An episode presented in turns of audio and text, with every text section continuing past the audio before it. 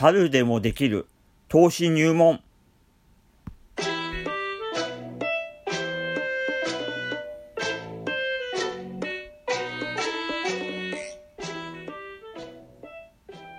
はい、介護のカエルです。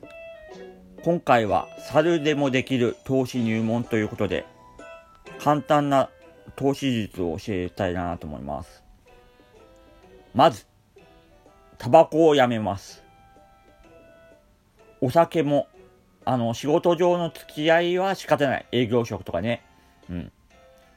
まあ、それ以外の楽しみ程度は、1次会ぐらいまでにして、あとはなる、なるべく宅飲みにします。生命保険、医療保険、ほどほどにします。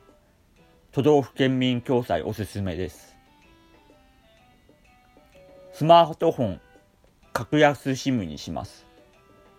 まあ、これらによってお金を作り出します。捻出します。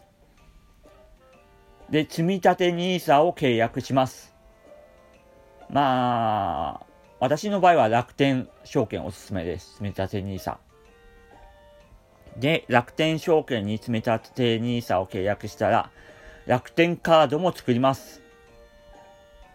で、楽天カード払いにて、えー、っと、楽天全世界株式と楽天全米株式インデックス投資2種類あるんだけども、まあ半々ぐらいのペースにして、まあ現金も貯まるぐらいのペースで積み立て NISA で積み立てします。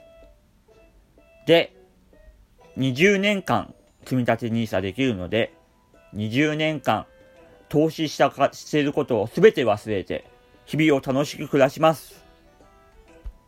で、以上終わり。